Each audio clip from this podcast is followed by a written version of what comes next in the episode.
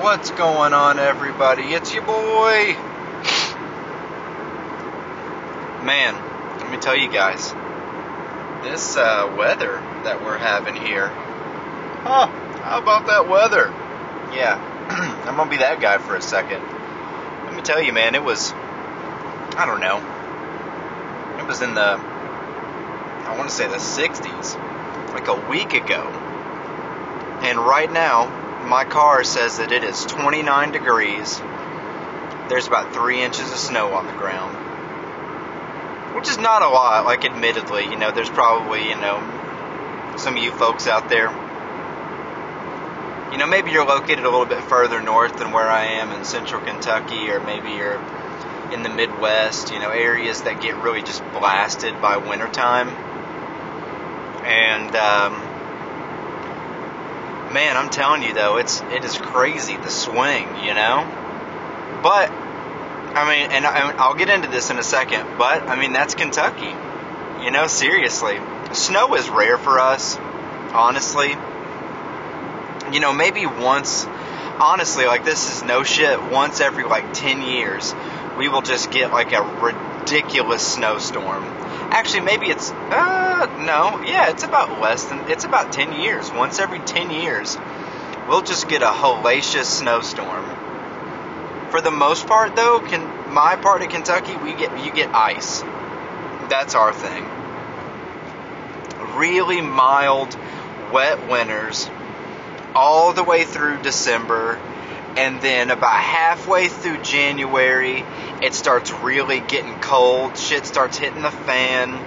You start, you know, you're you're usually you're hovering around the 20s. You'll get blasted with with more rain that turns to ice. And that's usually that's usually it. Heavy snowfall is not the most common thing in the world here. Now, with that being said, this winter has been particularly strange because of, like I said, the warmness. It's not mild, I mean, it's straight up warm. We had 80 degree days in December, 70 degree days in January. And like I said, just I want to say it was just last week. We had a few days that was it was 60 degrees outside. I mean, in insane absolutely insane weather. You know, seriously, no no bones about it.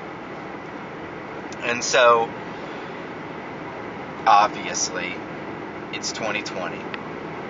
You know, what's one of the main topics of discussion politically across really not even politically, but across the entire world is climate change. And I think that I, I don't think there's any way that you can you can deny it honestly. But I think that you you also kind of have to take everything in with a with like a, a grain of salt kind of deal, you know. Um, you know, there's uh, there's totally a shift going on right now. Weather weather patterns are uh, definitely getting crazier. You know, I mean, even in my, it's noticeable in my area where we're seeing, you know, crazy weather weather pattern changes. You know, like I said, 60 degrees one week to, you know, getting blasted with a crazy cold front, and you're getting four inches of snow overnight, and it's 29 degrees for the high, you know, one day, and you know everything like that. It's, you know, it's it's wild. Um, but with that being said, me being a, a believer in climate change, just because I don't think that it's something that you can argue, part of me also does wonder how much of this is, in fact, you know, just part of the cyclical climate uh, changes, whatever, whatever you want to call it, the cyclical climate patterns of the planet Earth. Because it, it is, you know, we have seasonal patterns that we are all used to as human beings for the past, you know, 2,000 years or however long it's been truly since people have documented weather. Obviously, I wouldn't say it's probably, you know, 2,000 years, but less than that. But still, we're used to the seasonal patterns in whatever geographical area that you're in. We think that we've documented it all pretty well. We've got a standard to go by, yada, yada, yada. But science does also tell us that over longer periods of time, hundreds of thousands, if not millions, tens of millions, hundreds of millions of years, we do go through shifts and climate changes, and, and there's a trend that you can follow. There's peaks and there's valleys. And science also tells us that we're overdue for an ice age. And, um, you know, I'm not necessarily saying that we're well, we're okay. Science says that we're overdue for an ice age. Science also says that we're overdue for the Yellowstone caldera to explode and put us in a nuclear winter. You know, um, or well, you know, something similar to that at least. Um, you know, so there's a, there's obviously various other other factors that go into it. But I mean, you know, seriously, these weather patterns and changes, yeah, they're wild. But honestly, how much of it can we say is 100% dedicated to us? You know, when we look at, at climate change and the global impact that man has on the on planet Earth, I honestly think that really that man's biggest impact negatively has more to do with our trash than really it does like with our carbon footprint as far as greenhouse gas emissions. I think that we have more of a negative impact because of our the way that we handle our trash really than anything else. Recycling, what we do with our plastics, saving the oceans, things like that. I think that that is that's what we need to focus on more. I think that is more critical. Uh, fo- needs to be a more critical focus point uh, for the human race. Now, with that being said, is everything else, you know, totally non-important? Of course not. No, that'd be ridiculous to to say something like that. I think that it's all very important. We all need to take it in moderation. I think electrical cars are the future more so because of the availability of fossil fuels, not necessarily the fact of not necessarily what they're doing to the environment. I think that that you know electric powered cars, uh, EVs in general, that is that's what's going to be the future for efficiency's sake, um, and because of the availability of fossil fuels, and because what fossil fuels do, what really what obtaining fossil fuels means for the environment and for uh, people, not necessarily the use of fossil fuels because as we've seen for I, I mean I don't know how long a, a long ass time the it fossil fuels obtaining of fossil fuels is all down to the war for fossil fuels because that's really what it's about. It's I mean it's all about who who's can who can keep their hands around it you know? And so obviously the Middle East is the primary target for pretty much everybody. They got like the biggest oil reserves ever. And you know the United States everything is we've got protected lands so nobody wants to touch Alaska. We are drilling the shit out of Texas, you know. But nobody wants to touch Alaska. That's protected. And those are huge deposits of, of fossil fuels. So I think that when you look at stuff like that, war torn areas, that Sorry about that. Don't know what happened. Um, anyway, so when you look at stuff like that, war torn areas, displaced peoples, it's really sad, you know? I mean, everybody understands. Everybody knows that. Everybody, I don't know. Everybody sympathizes. I feel like, and I feel like we should sympathize because it, we're all human. We're all people. You know, nobody should want that for other people, because for the average person living in that area or being from that area or you know whatever for the average person that that is in that spot it's not their fault and it's not up to them you know like that's they didn't choose that. They, they didn't ask for anybody to be over there. They didn't they didn't even ask to be to be born on that patch of dirt. You know, so I feel like we should sympathize with them and and honestly, I mean, I feel like we should be human beings in the 20 what first century and we should figure out another way because we're supposed to be the top of the food chain. We're supposed to be the best that's ever done it, right? I mean, unless you believe in aliens you know, we're supposed to be the the number one out there getting after it. And if that's the case, if that's what we really are, then we need to figure out another way instead of this, you know, archaic, you know, over 100 year old system that we've got or over 100 year old plan. So, I mean, you know, I just think that it's that's going to be the future. That and that's the reason why it's going to be the future. But trash, that's got to be the thing that we really get down on. Because when you look at the stuff about the way that we handle our trash, whether it's uh, landfills or the recycling that's done at landfills, and even the lack of landfills, that's what's the most disturbing is the stuff, I mean, the trash that goes into the ocean or that's in our waterways or trash that you see like in parks and stuff like that. It's just awful, man. Seriously. Like, they do all that stuff like when a you know an oil tanker or an oil drilling platform explodes like the you know Exxon Valdez and the BP you know Gulf disaster the oh, what was that Her, the Horizon something Horizon um when that all that stuff happens you know you think about all the displaced animals you think about all the dead animals you think about all the ruined uh, sea life and all the ruined sea floor and I mean that all that stuff that spot I mean that's the Gulf of Mexico.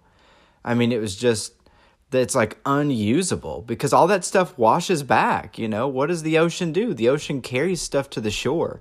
If it doesn't all collect out in the middle like the great garbage patch does out in the you know Pacific Ocean it all ends up coming back to shore which means not only has it polluted the ocean in that one spot, but it's traveled all that way to get back to the shore and cause now even more new problems. Because now you're dealing with polluted beaches and all of the sea life that's damaged because the beach is polluted. Because that's a whole other ecosystem that a lot of people just take for granted, that they don't take seriously, because it is. I mean, human beings enjoy the beach, but that's an ecosystem. Animals live there, plants and animals live there. Not to mention what it does to the coral reefs, you know, and all of our, our chemical pollutants from, uh, what do you call it? Um, sunscreen and suntanning oils and just all the other chemical pollutants that we put in it. Not necessarily the stuff that we use for us, but just all the unnecessary shit that's out there. Bleaching the coral reefs, stuff like that. I mean, that's I think that's the big impact, the stuff that we that's what what we can have control over as individual people. You know, if, in terms of the average American, there's not a lot you can do about the the war for natural resources and fossil fuels and the transition from fossil fuels to renewable energy. There's not a lot the average person can do because you've either got to buy a new car, you've either got to make your home um, you got to take your home off the grid. So that means you either have to be able to have the funding to be able to put yourself on solar electricity and feed back to the grid. You got to do, you have to break the law and collect your own water and stuff like that. It's just, there's a lot of legwork involved in it. But everybody can control what happens to their trash. Everybody can control the type of chemicals and stuff like that that you put back into the environment. That's something that every individual person has an impact on. And all of that stuff plays a key factor into all this climate change shit because the ocean is the number one that's that's the number one, you know, cooling factor of the earth is is the way that our oceans recycle water. If we fuck that up by filling everything up with trash, harsh chemicals, refined oil, stuff like that, I mean, we're fucked, man. And make no mistake about it, this is one thing that a lot of people say the planet will live on. Like that's the thing. People people for some reason we have this bad perspective and I think that maybe this is why a lot of people can't get invested in climate change. We have this bad perspective that if we don't do something we're going to kill the earth and we've only got one planet. Uh, false. No. If we destroy the environment, that's only going to be it temporarily. And we will eventually die off because we'll starve ourselves out. But that won't be the end. the earth will move on. The earth will regenerate itself and it'll begin life over again without us. We need to take care of the earth and we need to save the earth to save ourselves. The planet's going to be fine. The planet the planet can can take one for the team. It can it can can take the hit because it has before with great meteor impacts. And it, even if you look at so you go as far back to say like the actual the birth of the planet when it was just a, a molten rock toxic no way that life could survive on it. Volcanoes erupting everywhere you know lightning coming down like rain toxic air you know like a the surface of venus or something like that. You know what i'm saying life still found a way to quote Jeff Goldblum, life still found a way. The, the earth was able to balance itself out, and here we are. Literally, here we are. But if we don't take care of it, if we don't try to boost it along for ourselves, keeping ourselves in mind, it will kill us off. We, we will ruin this for ourselves. Never mind the the fact oh we're gonna kill the planet we got to save the earth we got to save the animals. We we are those animals too. We got to save ourselves. So i think the basic stuff that's what you got to focus on. As as the average person that's what we need to focus on. You know all this other stuff you know, uh, impacting climate change blah blah blah blah blah whatever you know again renewable energy versus fossil fuels is very important and it's the direction that we probably need to move in you know because it's it's overall it's just better for everybody you know? There's uh, whatever you know there's less war there's uh, you know less pollution uh, it's you know it's not as efficient you know the list goes on and on. But really the thing that we have to focus on that we need to pay attention to and that we need to really utilize is not necessarily that part of it. It really just needs to part to be the part about we need to make the right steps and we need to make the right decisions to protect ourselves, to protect our way of life. And we have to make the decisions to protect our way of life in the future, not what is going to keep us secure right now. We can't be short sighted. We can't be caught up in what's going to make the direct impact for us right now because that's not going to matter. In a hundred years, in 150 years, none of us are going to be here. So we've got to make the we have to make the right decisions now to make sure that we can live on so that we can make those next goals. Which means that you have to be able to look forward to really, I mean the stuff I mean you got to be able to look forward for your own family. You know? And there's a lot of people out there that don't think that way and they don't want to and I mean they don't have to, don't get me wrong, but me being a parent, it's the way that I think you know? And i think that i think that it's it is the right way to think. Just because I'm, I'm not even protecting it from my kids at this point you know? My my girls are they're the the world is probably not going to change too much as far as you know what we're talking about. At least i don't think it, it could. I could be totally wrong.